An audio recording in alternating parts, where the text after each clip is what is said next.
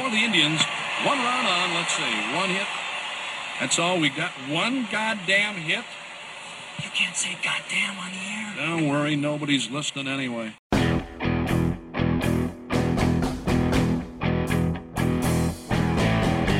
From the Gateway Lounge in Sioux Falls, it's Nobody's Listening Anyway.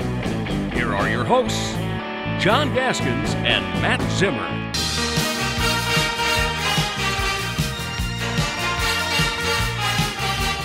Easily to shoot the second.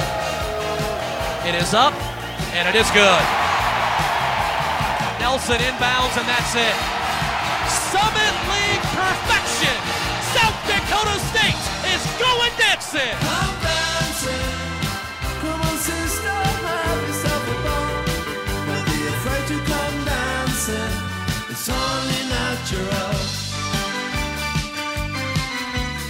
Jackrabbit men dancing for a sixth time. USD women a fourth time. It was another epic championship Tuesday, and it feels like so long ago now. Uh, I am in Rapid City, not not Gateway Lounge, and Matt is not at Gateway Lounge either. You relaxing at home right now? I am. I just got back from Good for you. picking up Arthur, and he is digging through my uh, my old He-Man toys from when I was a kid. He's gonna kind of, kind of going through a He-Man phase, so I'm showing him my old toys that he can combine with his new toys. Yeah, So uh, yes, chilling, doing some stepdadding, and taking it easy after a long, busy weekend. I was a big He-Man fan back in the day. I think we all were, but I was an extra big He-Man fan. But we don't need to get into that. That's fine. uh, yeah, I'm at the uh, Hotel Alex Johnson in my hotel room. State Girls Double A starting tomorrow, so it's my prep day, and I drove out last night. Uh, it was a long day for me after uh, watching the women's championship in the arena drove to Chamberlain to watch a Sodak 16 game, Class B, and uh, my stepson play his final game. Lower Brule, man, they put on the full court press. It is 40 minutes of hell, and uh, they're impressive. I'm going to root for them in the Class B boys, and uh, so watch the final game of my of our middle kids. Uh, Senior season, he had 21 points. He was awesome, and uh, and after that emotional moment, it was off to Rapid City. And so I'm doing our Gateway Lounge honoring uh, by at lunch, late lunch today, as I'm as I'm pr- preparing, getting stuff ready for broadcasts. Uh, a margarita and a Dos Equis at a uh, at a Mexican place just a couple blocks down the street called Que Pasa. I almost sent you a text with the picture of the margarita that said Que Pasa from Que Pasa, but it's it's a little bit beneath your level of humor, so I didn't. Um, are you honoring uh, by? Are you having a Budweiser or anything right now? I'm not. No. You're not. No. And then you told me that. Uh, I mean, we're gonna get into all this Summit League stuff, but uh, I mean, last night it used to be we used to all go out together after these games. Uh, after it was all over on Tuesday, and we could all exhale. But uh, I guess Stu's not with with the Argus anymore. Neither is Mick, and neither is Hank, and uh, neither is Terry. And well, Terry probably never went out anyway. But uh, yeah, what happened? What happened to that tradition? You just went home. You just went home after all this.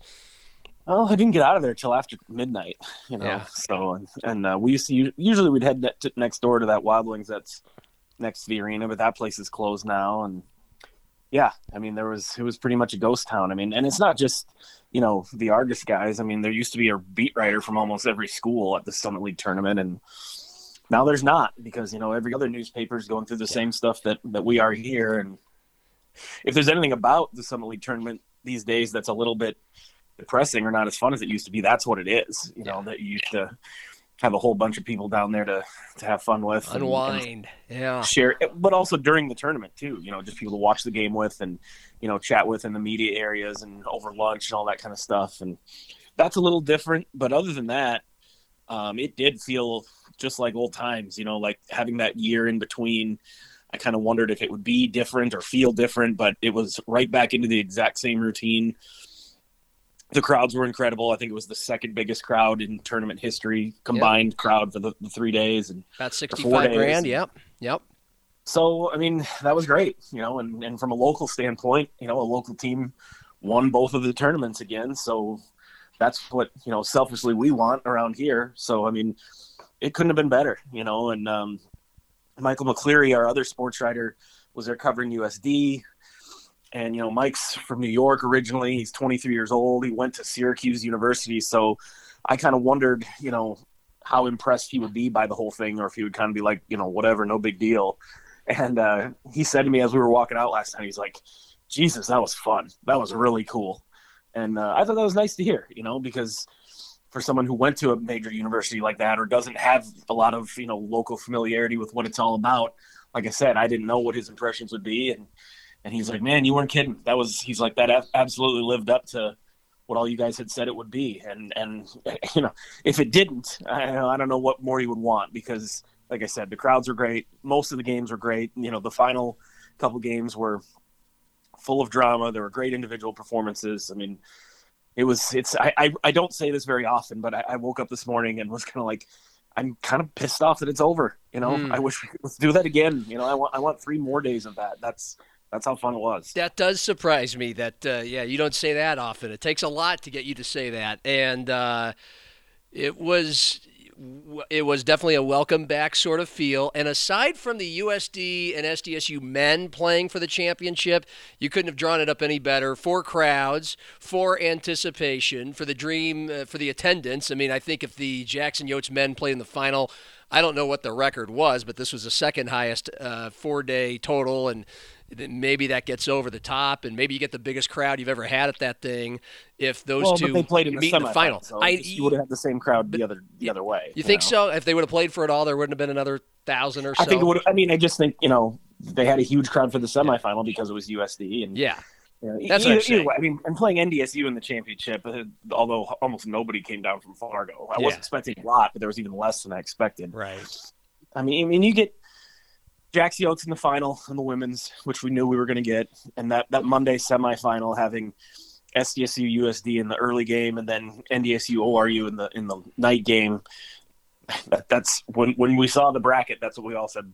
Let's hope it plays out this way, both from an attendance mm-hmm. standpoint and just a drama standpoint. And there weren't any of the fireworks that we were maybe hoping for in that North Dakota State Oral Roberts game. Yeah. Um, but it was still fun to see the Bison I don't know how many Jacks fans would admit it, but I think a lot of Jacks fans were rooting for the Bison in that game to take it to Oral Roberts and give Paul Mills a shit sandwich to eat, and that's exactly what they did. And so, yeah, I, I, just think you know it was it was awesome, and um, I was hoping North Dakota State would be the team to advance to the championship, just based on you know I keep saying it over and over and writing it over and over.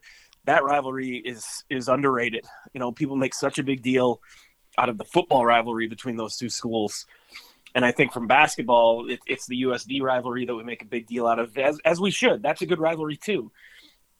Just like the USD SDSU football rivalry is good. But the rivalry in men's basketball between the Jacks and Bison is a lot better than I think some people realize. Every single time they play, that's what the game is like. Mm-hmm. And you know, you throw in the fact that you know Eric Henderson used to be on Dave Richman's staff. They recruit a lot of the same players. They play at times, not necessarily this year, but at times they play similar styles of basketball.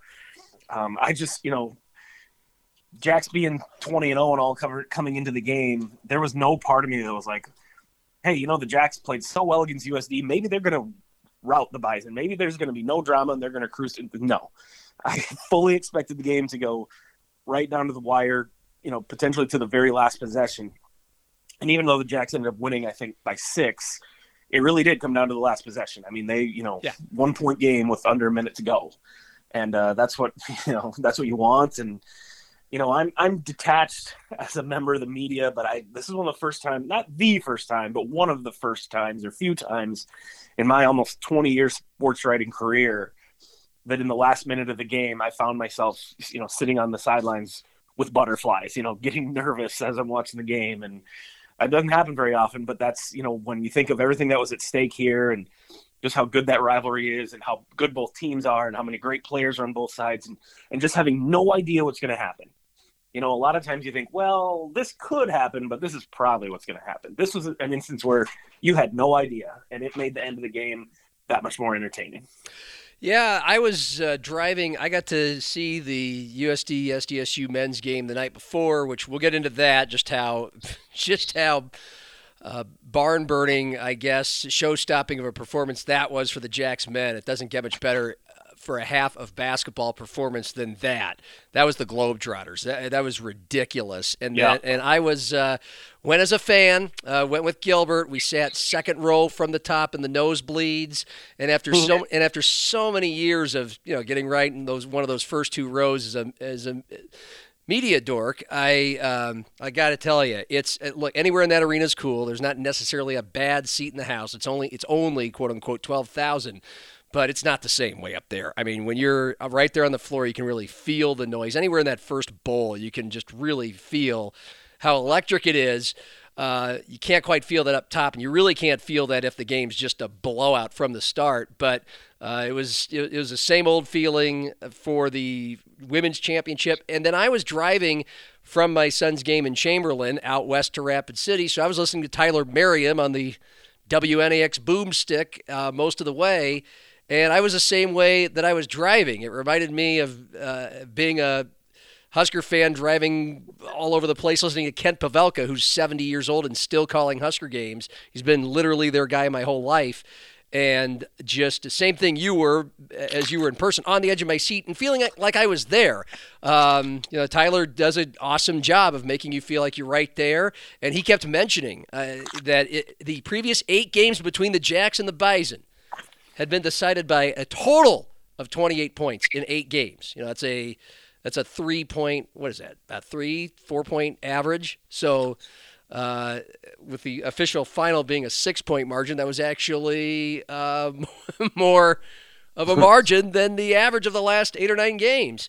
But it was very much just sounded like a heavyweight fight, and uh, I can't I can't do Tyler enough justice how good he is at at that. Uh, just and I'm just saying this because this was my lens through the the game last night. I had to listen to it on the radio while driving, and uh, uh, great games make make for great calls. None of us that do this can.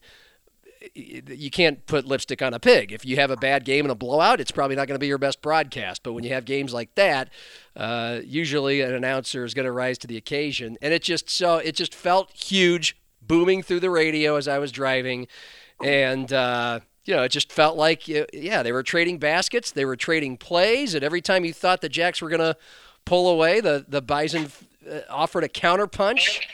And uh, but in the end, Zim, I mean, what made uh, the difference? It just seems like there's uh, there's just too many weapons for SDSU. Just one or two more weapons. Take your pick your poison with Scheierman and Mayo and Charlie Easley with some huge plays and threes, and uh, it's just a little too much. I th- I think so. We were talking before the game started. Uh, some of us media guys in the in the lunchroom. We were talking with John Thayer, USD's radio guy, who was just sort of marveling at how well the Jacks had played against the Coyotes, and saying essentially, you know, you can't beat them when they play that well. At least not another mid-major team can't beat them. And and I remember saying to John, yeah, you know, they're not unbeatable necessarily, but they're certainly sort of slump proof. You know, there's just too many weapons you know, if, if one guy has an off night, and Baylor Scheierman had an off night, you know, he had his worst shooting game of the year, maybe.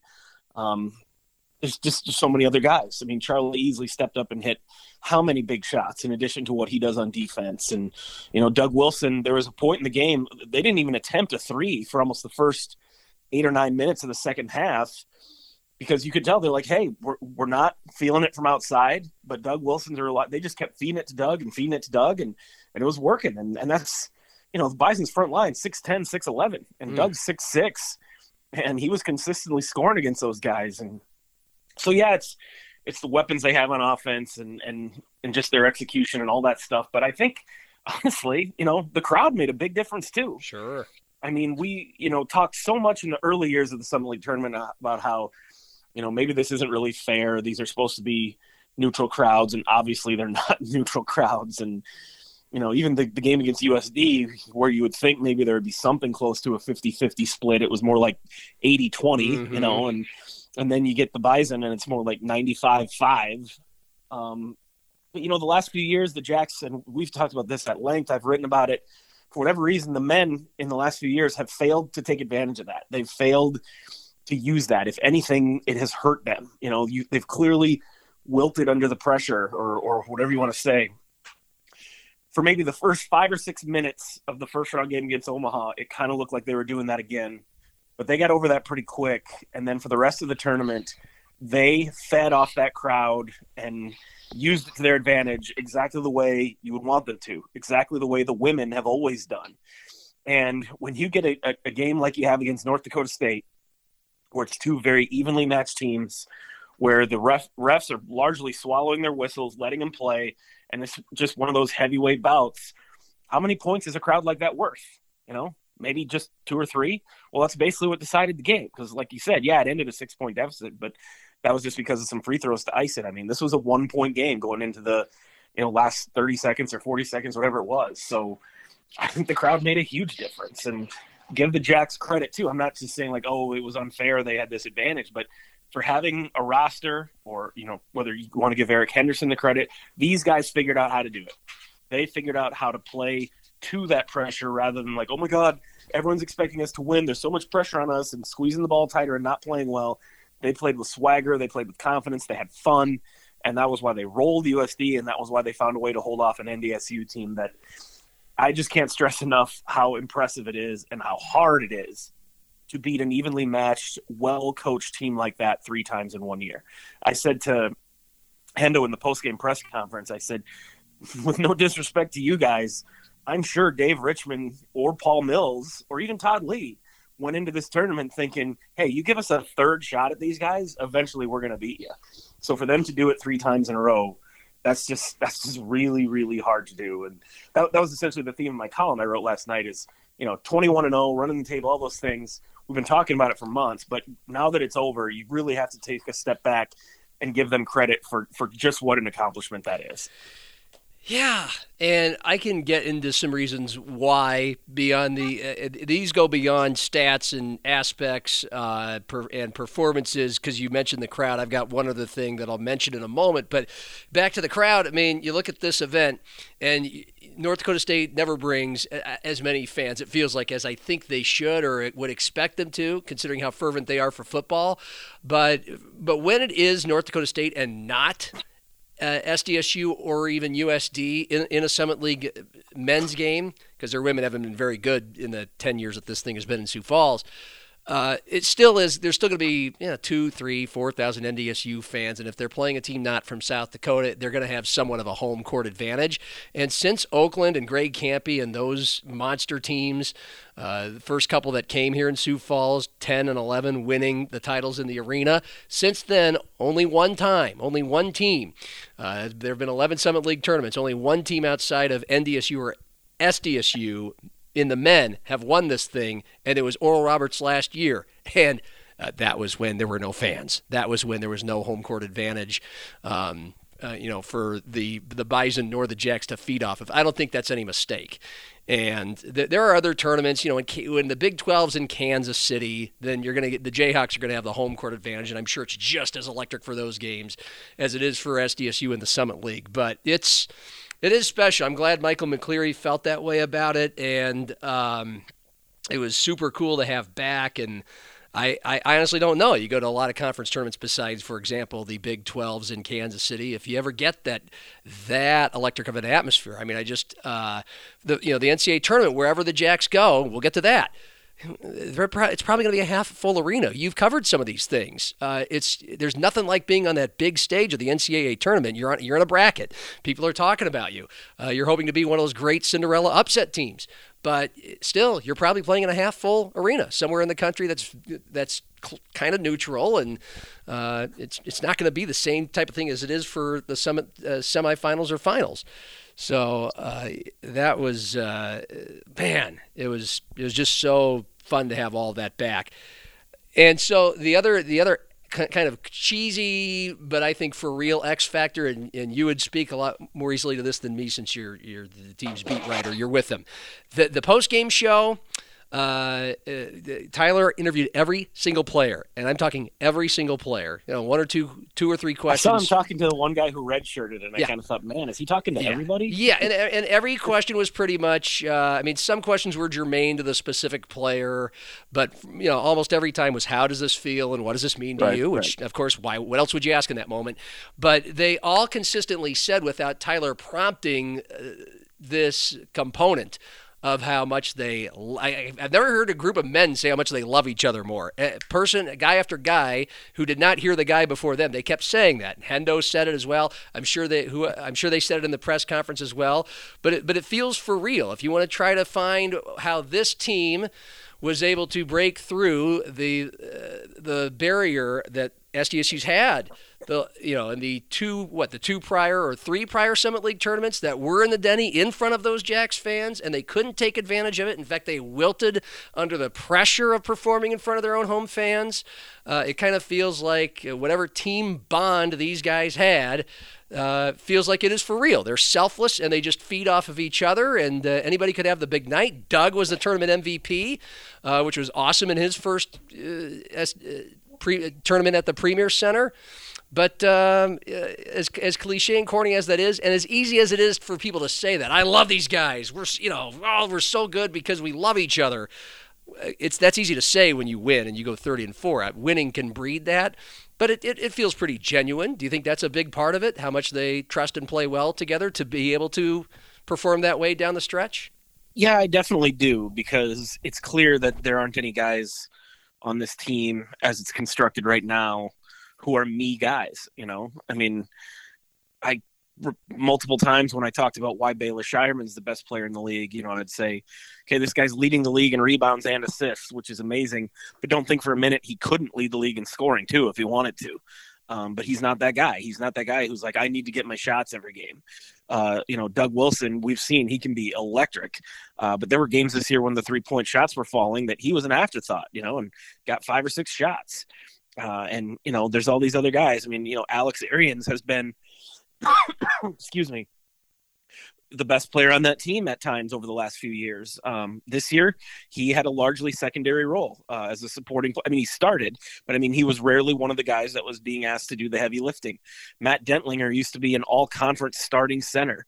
This year, he was essentially their seventh man and averaged, I don't know, five, six points a game. Didn't play nearly as much as he used to, but he still uh, is very effective when he does come in, and by all indications, hasn't complained about his role. Um, I mean, you can just kind of go up and down the list with all these guys who are clearly unselfish players, but I think also just you know you hear so many cliches over and over again watching sports and covering sports and reading about sports and listening to guys talk about sports. I felt like early in the year, Hendo was using the word connected an awful lot, more than I had ever really heard a coach use that word. I mean, it's not like it's a completely un- unfamiliar concept, but I just kind of, the more he kept saying that word, I was like, you know, other coaches I feel like don't use that word as much as you do.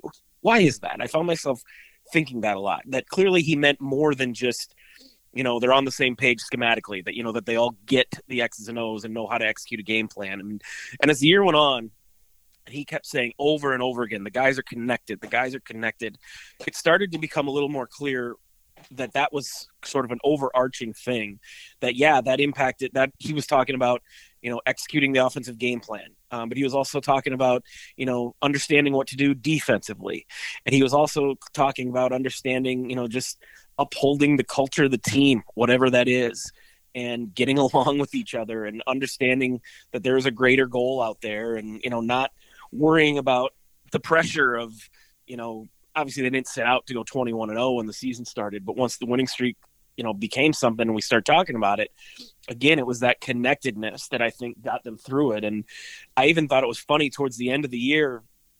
I started hearing members of the women's basketball team start using that word. They started saying, "Well, we're playing really connected," and I kind of thought, is that did they pick that up from Hendo? You know, did they watch one of his press conferences and hear that, or or did AJ adopt? And maybe it has nothing to do with it, but it just was was funny to me how all of a sudden I started hearing that in the women's press conferences too, and and I just think that word is what is what sums up their team and how they got to where they are. Is they're just really connected on and off the court, and that's how you do something like what they did, I guess. Yeah, those those two words connected in culture is just it's you know i think guys like you and me get a little eye roll about that because they all they, they all say it now that's the well, new car- culture especially lingo. and it's yeah it's, it, it's, funny you brought that up because um, when i was doing that story on chad garrow a couple weeks ago after he passed away i was talking to mike zur their offensive coordinator and uh, he dropped a line when i was talking to him that I instantly was like, that's one of the best quotes I've ever heard. And I was like, I'm going to remember that. Where he was talking about how people throw on, throw around these buzzwords kind of cheaply, you know, culture and all whatever. And he goes, and he said very matter of factly, he goes, culture is just the guy who's in charge. Mm. And I thought, man, that's such a good quote. And Mm. he, what he was saying is the culture of Brandon Valley football is Chad Garrow. And I think you can, I don't know if I'd necessarily say at SDSU, the culture of SDSU is Eric Henderson necessarily, but when you talk about connectivity and then use another word like like culture like what's the culture of SDSU that's the culture of SDSU connectivity. And that I think stems from from Eric Henderson. That's the culture he's created. So if you buy into what Mike said that culture is just the guy who's in charge and I absolutely agree with that that's what it comes down to. He's got a program where it's like that's what the theme is here. Guys being connected guys playing together and you know it it's funny too because you and I have devoted a lot of time to making fun of college basketball coaches because they are sometimes the easiest people in the world to make fun of Oh yeah. because they take themselves so seriously. Mhm. And when you get them on social media, all it is is just this constant teamwork and play defense and unselfish. And, you know, Mick, Mick Garry used to joke that if you didn't know any better, uh, you'd think a basketball coach on Twitter would hate his leading scorer just because all he does is talk so about true. defense and passing and everything. Yes. Know? um, but I think Taking you know- charges. Yeah, exactly, exactly. Charge board. There's a charge board in the locker room. Exactly. Yeah. Yeah. But I, I think that's another thing that I like about about Eric Henderson. And it's not just him. There's other coaches that, that can say the same thing. But he's able to establish that culture without resorting to all those painful cliches and you know becoming this caricature of a you know overly self-serious basketball coach. Um, he's got those guys to buy into that cliched you know team concept without having to throw out all these cliched words and phrases and you know he's just got him to do it. And I, I i don't think you can give him too much credit for what he did this year especially when you consider you know oh by the way one of the best players in the league who scored 36 points in his last summit league tournament game ended up not even playing the entire year because hendo decided to bench him and that worked out. I mean i'm i know there's differing opinions on whether or not he handled that the right way but you can't argue with the results they're sitting here at 30 and 4 going 21 and 0 in the league and having to beat three of the teams in the league three times. I, I, I just, I just, you know, he absolutely deserved coach of the year. And, you know, not to get the cart ahead of the horse, but would anyone be surprised if his name is getting thrown around, you know, for, for other jobs after this season's over? I Oh mean, no. the job he's done this year is getting national attention and deservedly so. Well, yeah, 30 and 4, 21 and 0 going through the league. And if anybody does a, a little homework on it beyond that, he's, again, you, you think this is less important than I do, and results are the most important thing. But when you're reasonably photogenic, and you don't have to be a joke teller and a comedian like Tim Miles or Craig Smith, but if you, you know, youth, being youthful and looking youthful and acting youthful helps. He's also very genuine, as we've said. He's, he's not a, he's not a comedian like those guys. He's just a good dude. Uh, he's got the personality that that there's going to be some athletic director out there that's probably going to fall for him. I don't know if he's going to uh, get offered or take another job, but I, I, I think he'll I think he'll be garnering some interest. I, if TJ did after three years and what he accomplished, I, I doubt after this inc- remarkable year that that higher levels won't take notice. And I almost tweeted that within seconds after the game was over. And I, A, I was driving. That's a bad idea. Don't tweet and drive. And B, uh, let the moment breathe. We'll, and we'll probably get into it on the podcast, which we are.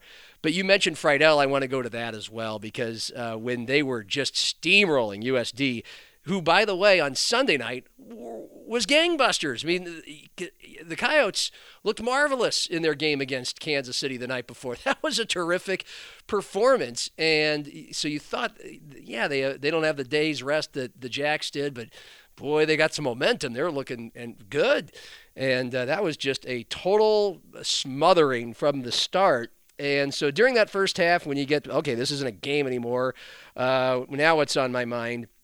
So I uh, sent out a tweet uh, to Jacks fans and Summit League pundits. Are the Jacks better, worse, or about the same as if they would be if Freidel were playing the last couple of months? Now, first of all, I don't know how I can't imagine how you can be better. You can't be better than 21 and 0 and undefeated since uh, you know he was no longer a, really a part of the playing aspect of the team. Um, but again, better, worse, or about the same. 41% said uh, the Jacks are better without him in the equation at all. 38% said about the same. Only 21% said, yeah, they're worse. They'd be even. They'd somehow be even better uh, if a guy who was averaging what somewhere between 15 and 20 points a game was uh, a key component. So I, I don't want to pile on the kid. I'm just talking very pragmatically, uh, almost robotically about this uh, because that's how many other teams are able to absorb that kind of loss and if not be better to the point where you wonder if it was addition by subtraction if that was that subtraction a, a reason if not a major reason why we get the result that we did what do you think? You cut out for a second there. I'm sorry. Can you repeat just the tail end of it? If if Noah Freidel's uh, subtraction was addition by subtraction, right, it was right. a that was, mean, that was a reason say. or a big reason why they they they were not only this good, but also you hear all the stuff about how connected they were, and if maybe they were even more connected because he wasn't contributing. And again, all respect to the Freidel family, we're just talking. Uh, we're, you know, we're being adults here, having an adult conversation. It's possible. I mean, you know, if if if it if they felt like whatever Noah uh, had done or was doing that led to him being taken essentially out, out of the rotation w- was something that was negatively contributing to the team. Um, but I think it's really worth noting that, you know, Noah was very much a part of the celebration last night. He was not in any way ostracized. You know, the players were hugging him, he was hugging them. He was clearly very happy to celebrate that championship. You know how you can usually sometimes look at a guy and tell that he's faking being happy because he knows he's supposed to because mm. people are look, looking at him, yeah. you know? He wasn't doing that, you know, and and I, and I really say that. I, I think he genuinely was really happy and and recognizing that okay, yeah, I didn't really play a big role in this, uh, but those are his friends, those are his teammates, and he seemed really excited to be going to the Summit League tournament, and he did not, you know, like kind of not that he would powder, but, but he just you know didn't hesitate from taking pictures and cutting down the piece of the net and you know being a part of it with the guys. And and it was reciprocal. So i definitely think he's still a big part of that group um, those guys still care about him he still cares about them I don't think he's going to be a jackrabbit anymore after this year. Um, how would they have been had he been there? It's really hard to say. I mean, you could make an argument certainly that, well, oh my God, they'd be even better. You know, it's like a team that already leads the league in in run score goes out and signs a DH that hits 40 homers a game, you know, or 40 homers a year, you know, something like that. Yeah. Sure, more the merrier, that sort of thing. But yeah, it's also possible that you know, that would have created some problems just because, you know, even if Noah was a great kid and, and did everything right, this, you know, I mean, not enough balls to go around, or, or how would that Mhm. affect the playing time of other guys? We don't know. Um, so, so I honestly don't really want to speculate on that. I mean, it's it's interesting. You mentioned that Tyler talked to everyone in the game on the radio after the game. Did he talk to Noah too? If he did, I missed it. I Yeah, and, I would and- guess. I would guess he probably didn't. and he didn't get a chance to chat with. I, I you know what, Matt? I, I I'm pretty sure I listened to the whole thing. I may have dropped out, you know, before their last segment, but uh, I mean, I, I heard at least ten of them, and I know. Anyway, Shy, my yeah, is- no, my I would have. re- My point is, I would have remembered. He didn't. yeah, probably not. He and I Um, saw his tweets. I mean, Noah had the tweets that that uh, kind of um, uh, magnified everything you just said. Uh, with with how he was and how he he took in that moment. So, and I you know I was partly also just talking purely the basketball sense, and you just addressed that as well. That um, are things just a little more fragmented. If Noah's not having a good night, uh, if Noah's missing his first few shots, but he has to keep shooting so he can get into the rhythm, and so you know how does that affect everybody else and how the things flow? I mean. Uh, it could just be that they just be this damn good no matter what because Hendo's that good of a coach and you know they can win any which way. I I don't know. So, but I, I, thought it was worth bringing up because it's kind of amazing. I I- I mean, how many teams can not only uh, win their league and win their league tournament, losing what it was he is their second leading scorer, their leading scorer, Uh, at the time he was removed from the lineup, he was the leading scorer, I believe. and still not just win the league but run the table. Uh, and and so that, that's where we lead into this is the best record SDSU basketball I believe has ever had. Uh, I I know this is not the furthest they've gone in accomplishing things. Obviously, uh, if they win one NCAA tournament game, that will be the furthest they've gone in Division One. Uh, they have reached the championship game uh, twice and won it in 1963. That was it. They've had one national title before many of anybody who's listening to this was born. And the last time they reached a championship game, D2 was 85, and they've been to the Final Four a couple, uh, one other time. Uh, and then uh, like eight Elite Eights, several, many, many division uh, Sweet 16s in Division Two. So let's just go Division One era, and certainly in the time that you've covered it, uh, this is their best record. Uh, so first time they've won 30 games. Is this is this their best? Is this their best team? Is this better than any of those teams with Walters and Daum that won Summit League titles? I mean, it's hard to say no. You know, you mentioned the record. I mean, 30 wins is 30 wins. 21 and 0 in conference play. And like I said, it's not just I mean 21 and 0 is amazing, but having to beat as many good teams as they did multiple times. I mean, Summit League was pretty good this year. This is a good a good year for the league in men's basketball, you know. We've talked a lot in the last few years about how there've been some down years where the whole league stunk. I mean, this year between NDSU and an Oral Roberts team that still had a lot of guys back from a Sweet 16 run a USD team that played real well. Kansas City has really become a nice program. Um, this was a good league this year, and the Jacks went 21 and 0. And then you just talk about the statistics. You know, the what I would assume is a national re- going to be a national record for highest three point field goal percentage by a team in a season. Um, you know, Doug Wilson's electricity, Baylor Scheierman's you know, nightly triple double flirtations, uh, and, and, you know, you talk about the depth. Um, the Jacks had some great teams, and Mike Daum was a special player. Um, Nate Walters was a special player, and honestly, those teams. Uh, Scott Nagy's last team that almost beat Maryland in the NCAA tournament. Daum was a freshman that year, and you had two guards in George Marshall and Jake Biddle. Or uh, I mean, Jake Biddle was a good player on that team too, but uh, George Marshall and Deondre Parks. I mean, I don't think the Jacks have ever had two guards like that. I mean, people maybe forget just how freaking good those two guys were. That team was really something, and they really, really came close to beating Maryland. And that was a Maryland team that going into that season was like a Final Four candidate. You know, they were a five seed, but a lot of people thought when the year started they'd be a one seed. That Jacks team was really good.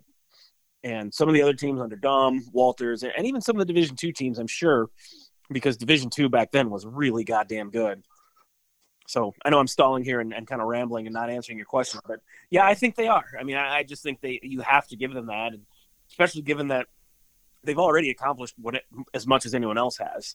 Even if they lose their first round game, well, that's the same thing those other teams did that we talked about. So I think that speaks for itself. And every year they've been in the tournament, even the year they were a, a 16 seed playing Gonzaga, I always felt like they had a chance to win a game. That you, they go into the tournament saying like, "Hey, this is a team you don't really want to play. You don't really want to see South Dakota State on your bracket that you have to play them." But I think this year more than any, you really have to like their chances of potentially winning a game. And and who knows? After what Oral Roberts did last year, you know, maybe winning two games. Who knows? I mean, it's they've got some really special players and some really special ability. And what they're doing right now is just is just you know you don't really want to put a ceiling on them. How dare you meander and jog through a stream of consciousness? I, yeah, you know, as so, as, as, as, so, yeah, I know. As someone who's always to the point and has a and has a deft economy of words, I, I, I ask you to be better than that. Um, no, that was a good synopsis. I would, for, for, for me, just being a casual guy who only watches a, you know, a few games a year before you, well, in some years more than a few, until you get to this big event where you always put more weight on how teams perform in these big events. It, seems to me like the best team. It's it's amazing to say that when you've had Walters and Daum and look, Scheierman may just be in the end as amazing as those two. Um, if he stays, and uh, we could talk about that next week, but um, yeah, uh, it's it yeah it's hard to beat the result and the way it looks as well. It's just uh, we all know it's offensively explosive and beautiful basketball, and they can defend when they have to as well. Um, by the way, just as you were talking and jogging through your stream of consciousness, literally, I'm not making this up. As we tape, uh, I put that Twitter question up uh, a couple hours ago about if this was the best SDSU team at the Division One level. Brad Newitt texted me and uh, while you were talking, to answer your Twitter question, yes, this was the best team they have ever had in D1 because not only were they great offensively, this team, unlike many of their teams under Otzelberger, defended well too. Ooh. I, Hmm. I, I, I think TJ would be okay with me, uh, and Brad would be okay with me Probably. attaching Brad's name to that because it's not like TJ's teams were bad at defense. Um, so there you go. And uh, the the the Twitter poll question result on that as of uh, now, as we record, eh, eighty-five percent said yes. This is so. Uh, everybody, most people agree with us. Eight percent said it depends on their NCAA showing. yes. Well, You I mean. I suppose if they go out and Yeah. lay an egg and get their ass kicked, then maybe Yeah. you, you reevaluate. But hey, I don't expect that to happen. No. And B, you know, a loss is a loss. You either win that game finally or you don't. So they're looking like a 12 seed according to bracketologists. Maybe sneak in as an 11. Depends on what what kind of craziness happens the next few days in major conference tournaments. Uh, when we get I to saw one bracket that had him as a thir- had him as a thirteen. So Okay. I, you know, I guess I don't think a ten is attainable. I don't think a fourteen is on the on the table, and even eleven might be. A, I- I think there'll be a twelve. We'll see. And we live in a bubble, but you know, we we mostly know the Jacks, and uh, I mean, you've got to be a real hoop head to know all the possibilities of teams they might play. One of them might be Alabama. I've seen some mock brackets with you know, you know they've They already they've- played them in the regular that- season. that's what I'm I saying. Think, I don't. I don't think they'll pair, pair them against Okay. a team they've already played. That'd be the only one anybody really uh, truly knows. Again, unless you're a huge hoop head and just watch it every damn night. Um, so, so uh, my point in setting it up with we live in the SDSU bubble. This does certainly do feel like a team, and maybe it'll be interesting to see if there'll be a popular pick of the Bilases and uh, all the guys who you know on Sunday night they pick their brackets and everybody's hinging on their words as they fill out their bracket. That this is uh, this could be one of those 12 or 13 teams that's going to be incredibly dangerous. I don't know how you could not determine that. They've, I mean, what, they've won how many games in a row now? 24, 25, 26? 21. 21. 20 They, oh, that's it. started with the conference, yeah. Okay. I mean, I, I, I- they're offensively top five and elite. So, yeah, how could they not be considered uh, a team that I don't think uh, whoever whoever gets they get paired against is probably not going to be thrilled. But uh, again, we're in a bubble. I don't know. What do you think? Well, the thing they have working against them is they're not a secret. And They haven't been for a while. You know, I mean, Nate Walters put them on the map, and then Mike Daum took that to another level. Even though he never won an, uh, an NCAA tournament game, I mean, he was a household name. You know, he was one of the more well-known players in all college basketball, and that just made it really hard for the Jacks to sneak up on anybody. You know, you didn't get to the tournament, and whether it was the year they were a 16 seed or other years where they were a 12 or 13, it was just like that other team that gets them on the bracket, they're well aware of what they got. You know, they're they're not sleeping on them, and that's going to happen to them again this year. Whether they're an 11, a 12, a 13, you know, that other team that gets them, there's going to be two reactions. It's going to be first reaction to be, oh shit, because no one wants to play that team. I guarantee you that. And second, it's going to be all right. Let's gear up for a battle Yeah. here because I don't care what seed these guys are. They're a great team. So that's the thing they, that that works against them a little bit. They don't have this element of oh, you know, no one takes us seriously or no one can thinks we can thinks we can win. No, everybody thinks you can win. So you're going to have to just go out there and and outplay them straight up. Um, I, that doesn't mean that I don't think they're capable of doing it. Um, I, I obviously this year this team especially. It's kind of too bad that they don't get a chance to play a couple more non-conference games like later in the season you know that it's basically split up into two because they're obviously a much better team now than they were in october november and they had a, a decent non-conference schedule. You know they beat uh, a, a major conference team. They won at washington state. Uh, they almost beat washington u uh, here in sioux falls at that uh, pentagon classic or whatever. And um, didn't play bad against alabama. Didn't really threaten to beat them but you know competed. Had a bad loss against Idaho, a really bad loss. I think if you take that loss off their ledger, um, they probably would have been in good shape for an at-large bid had they not ended up ended up winning. Um, so, so I don't know. I, I just think, like I said, the thing that works against them is they don't have this sort of. They're not going to be treated like a you know a UMBC or some of these other schools. They're and part of it too is you know they're they're a flagship school. You know even though they're a mid major or whatever, you know South Dakota State just has a little bit more panache to it than you know University of Technical Poly. What's Yeah. it? You know Stony some of these other schools. Quinnipiac. Yeah, I mean, some of these other, Yeah. yeah, exactly. It's it's that's going to be tough for them. Yeah. Uh, so we'll uh, react to the bracket on our podcast next week uh, before Matt takes off somewhere to the in, in the United States. We got about 15 minutes. Let's let's let's dive into the ladies and another epic all South Dakota showdown in the championship game and USD coming out on top. They're they're now the queens of the castle. I mean, they've won three of these in a row, two of them in the Denny. Uh, the Jackrabbits won either eight of ten or nine of eleven prior to that, and uh, no longer can they harness that Jackrabbit magic, and just uh, just win off of that. And uh, it, boy, that title game, 56-45 on on Tuesday. The losing team shot 25%. That of course would be South Dakota State. The winning team shot 38%. And that was a that was a lot of bricklaying. That first half, especially, it was 23-22 at the break. I believe the the the Jacks were uh, it was eight of 27 and nine of 27 from the field. Was that good defense or uh, bad offense, or a little of both? Uh, I mean, obviously, the cheap answer is a little bit of both because that's usually always mostly true, and it was true here. Um, I just thought, and again, I hate to keep making it sound like I'm I'm down on Chloe Lamb because I'm not. She's a great player, but Hannah Sjerven is so fucking good. I mean, she is the best player in the league. She's very good offensively, and then what she does on defense, just her presence. The Jacks couldn't even pass the ball in, into the lane, and, and, it wasn't just Hannah. I mean, they're their wings, their guards, they have all this length, and Chloe Lamb was a part of that. You know, they can't even let them pass the ball inside. Uh, but you know, Hannah covers so much ground. She's so strong. She's so physical. She's such a shot blocking presence. They just had nothing the only they were only able to score on three pointers. You know, they were eight for twenty three on threes. That's not bad. They were six of forty or something on twos. They just couldn't make a basket. And AJ seemed a little ornery in the post game, you know, because I think he felt like the media was trying to give USD too much credit. I think he kind of felt like, well, hey, we missed a lot of shots too. It wasn't just them. And that's true. I mean, they did miss, miss a lot of bunnies. Myah Selland went 0 for 10. And uh, I'm sure she's sick today. You could tell she was really as the game went on, seemed to be feeling it even more. And, and, and I'm sure she felt terrible after the game was over that she didn't play better to give him a chance. But that certainly wasn't her fault uh, or anybody's fault. Um, what it comes down to is I think USD is the better team anyway. Yeah. I just think they're a slightly better team. They are. Then you take Paige Meyer out of the equation, who was SDSU's second best player this year. Well, Paige, Paiton Burckhard was really damn good down the stretch too, but one of their top three players certainly. Um, now USD's definitely the better team. And, you know, Aaron Johnston in both of the press conferences, the first two games, was going out of his way to say how well the gals replacing Paige Meyer were playing.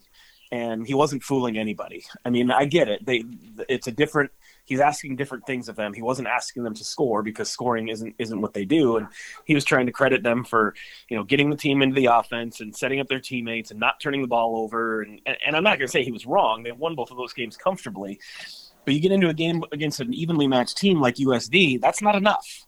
And you know, in a three-game tournament, the Jacks two point guards. I think scored five points total in the three games, six points, something like that.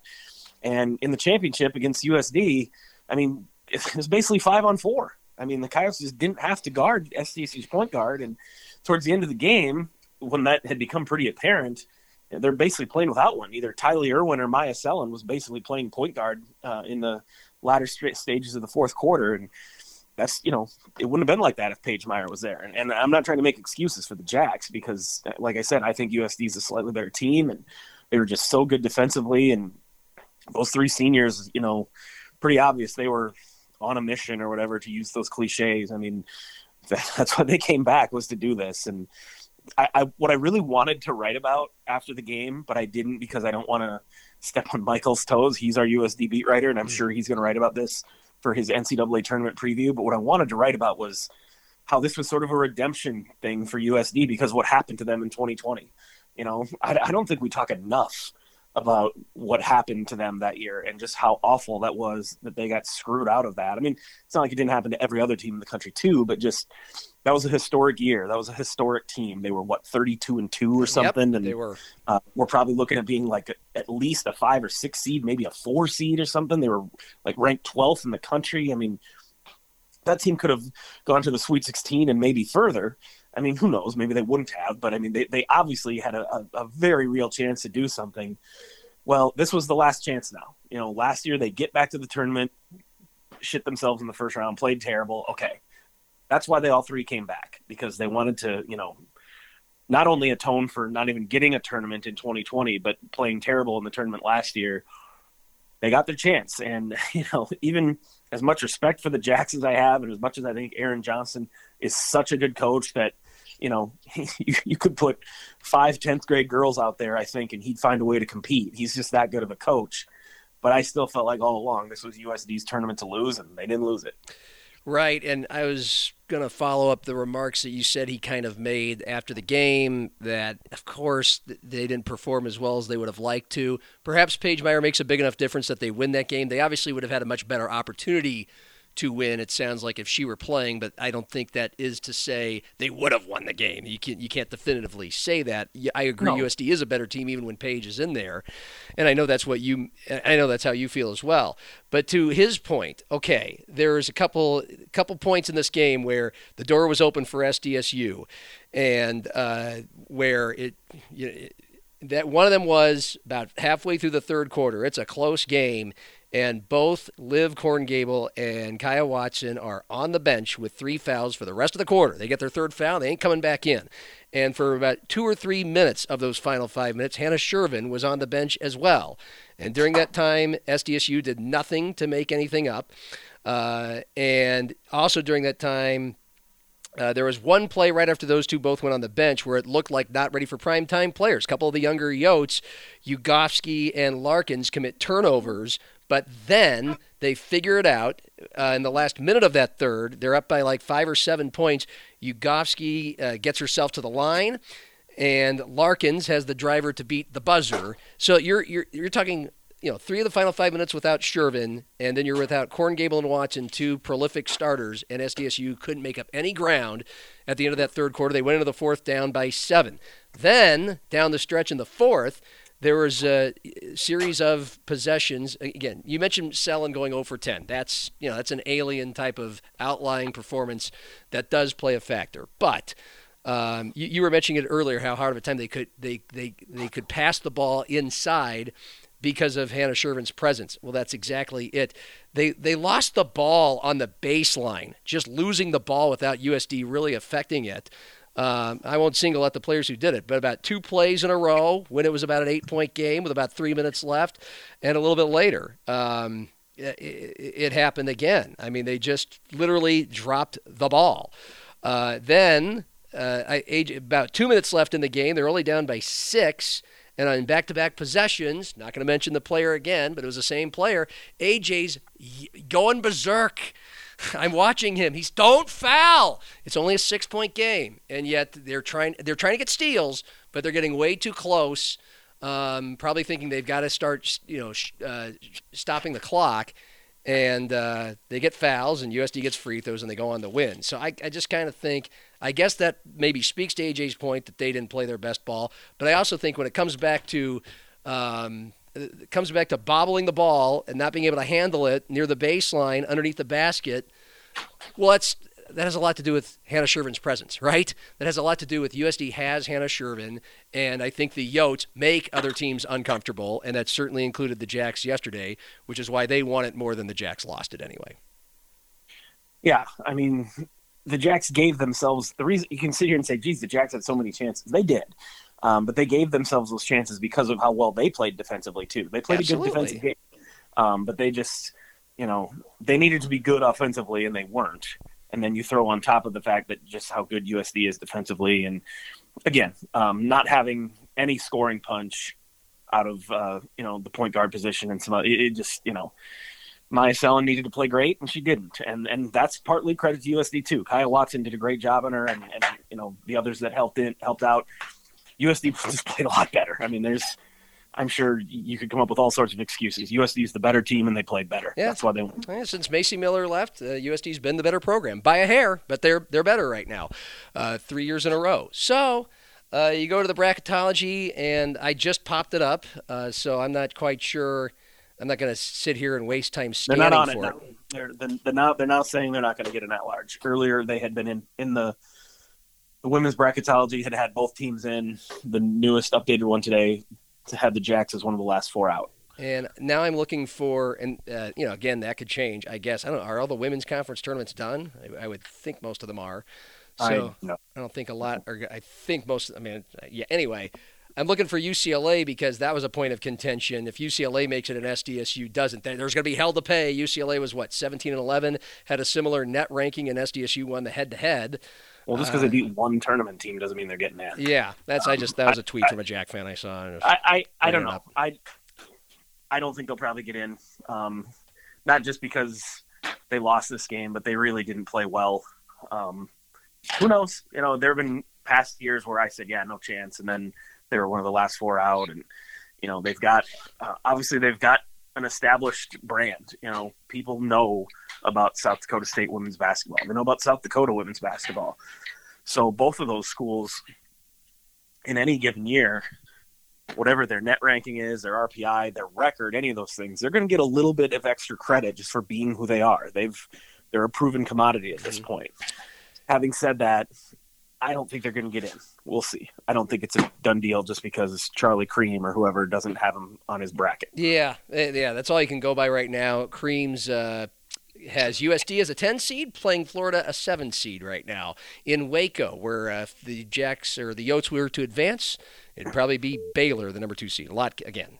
Uh, a lot can happen between now and Selection Sunday. Although again, I think all the the play is mostly done for the women, and uh, we shall see. But yeah, they're going to be, uh, you know, they're that's awesome. They'll be as high as a uh, it looks like a 10 seed or a 9 seed, and uh, which means they'll have an evenly matched opponent, and that's going to be a lot of fun to watch.